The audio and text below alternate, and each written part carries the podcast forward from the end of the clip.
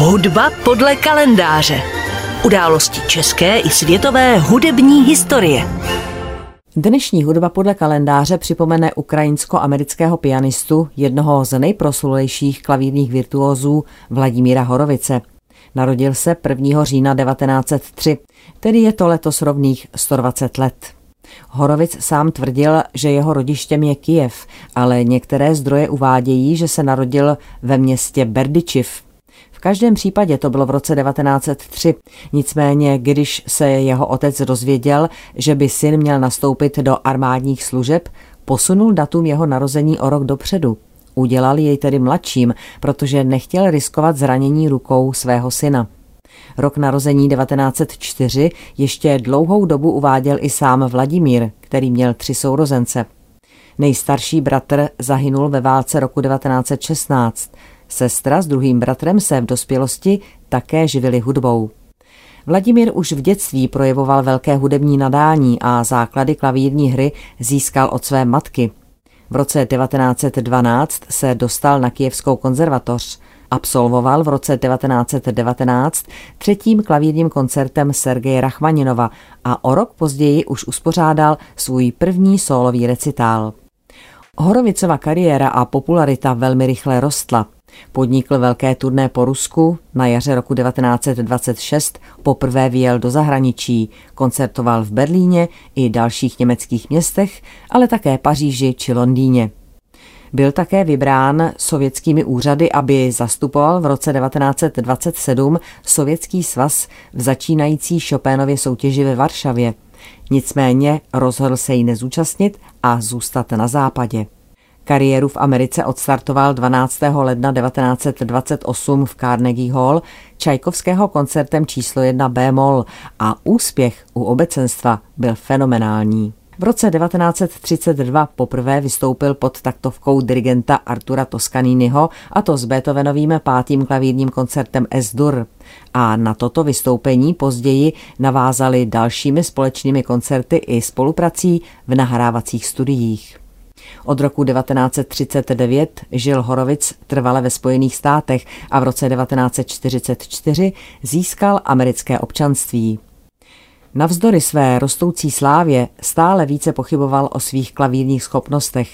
Nervové vypětí při koncertech i náročné vysilující zkoušení se projevilo na jeho psychickém stavu. V průběhu kariéry několikrát zrušil svá vystoupení a v některých letech se dokonce zcela koncertně odmlčel.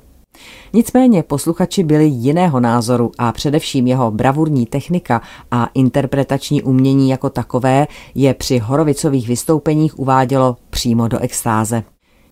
22. září 1968 se uskutečnil Horovicův televizní debit, který mu uspořádala televize CBS v Carnegie Hall. Pro gramofonový průmysl nahrával Horovic už od roku 1928 v zápětí po svém příjezdu do Spojených států.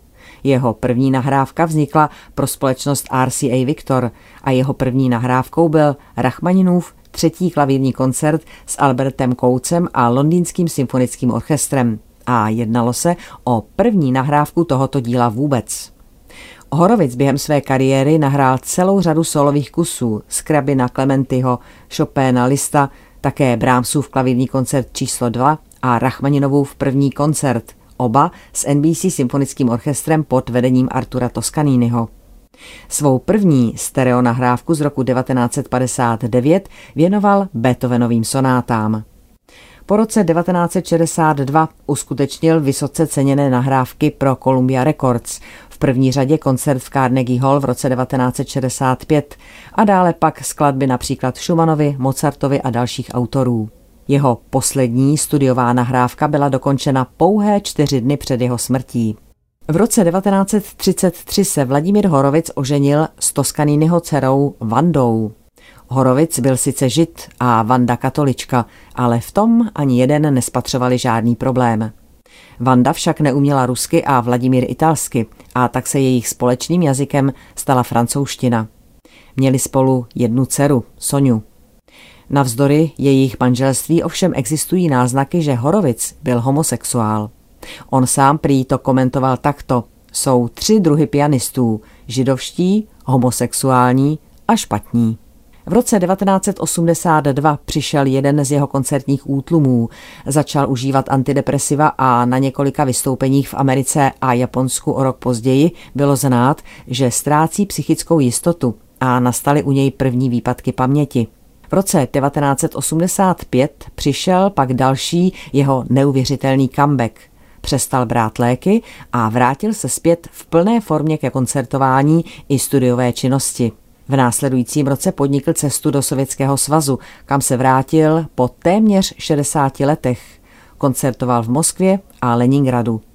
Moskevský koncert byl v televizním záznamu vysílán v televizi po celém světě a byl také vydán na kompaktním disku se názvem Horovic v Moskvě. Nahrávka se pak držela přes rok na nejvyšších příčkách v prodejnosti.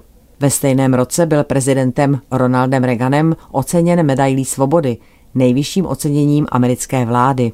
Poslední cestu Horovic uskutečnil po Evropě na jaře roku 1987.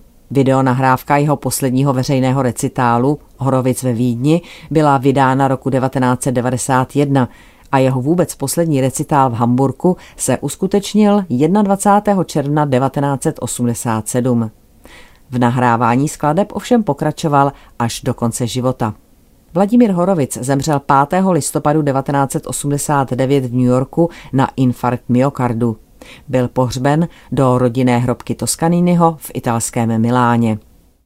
Vladimír Horovic trval na tom, že své koncerty bude hrát výhradně na svém vlastním nástroji značky Stenway, který se z jeho bytu na Manhattanu stěhoval po celém světě. Před vystoupením měl svůj rituál na rozcvičení, kdy hrál několik vstupních akordů z musorského obrázku z výstavy, následoval závěr Chopinovy balady G-moll, melodie z Mozarta a na úplný závěr část internacionály. Hudba podle kalendáře.